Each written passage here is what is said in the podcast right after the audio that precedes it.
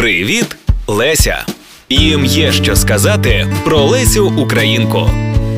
Привіт, це Марина Круть і моя Леся. Кажуть, письменникам обов'язково потрібно страждати і проходити через душевні муки, щоб продовжувати творити. Якщо довіряти цій теорії, Лесі Українці все її життя обіцяло успішну письменницьку кар'єру. Багато творів Лесі написані від великої любові до Сергія Мержинського. Саме йому присвячено знаменитий лист сповідь Твої листи завжди пахнуть зів'ялими трояндами. І хоча цей чоловік не відповідав Лесі взаємністю та сприймав їхні стосунки лише як дружні, ба навіть ділові, вона була з ним до кінця його днів.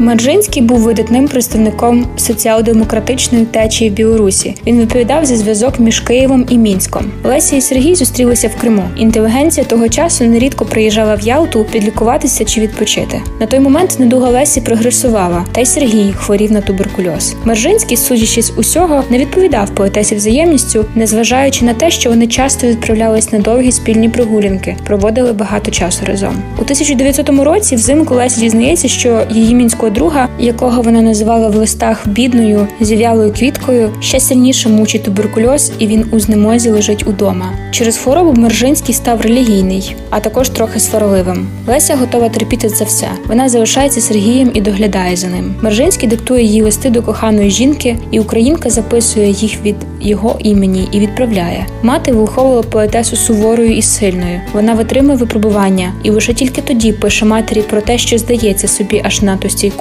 Найкрасивіша і страшна деталь про цей період їхніх стосунків полягає в тому, що одну з ночей поруч з Мержинським українка пише одержиму, одну з найсильніших своїх поем. В коханні Леся і була одержимою, лише в хорошому сенсі цього слова. Пообіцявши не залишати його, як залишили інші друзі, поетеса перебуває поруч з коханим до останнього моменту, і помер він в неї на руках, попросивши перед смертю піклуватись про ту іншу жінку. Це була Марина Круть і моя Леся.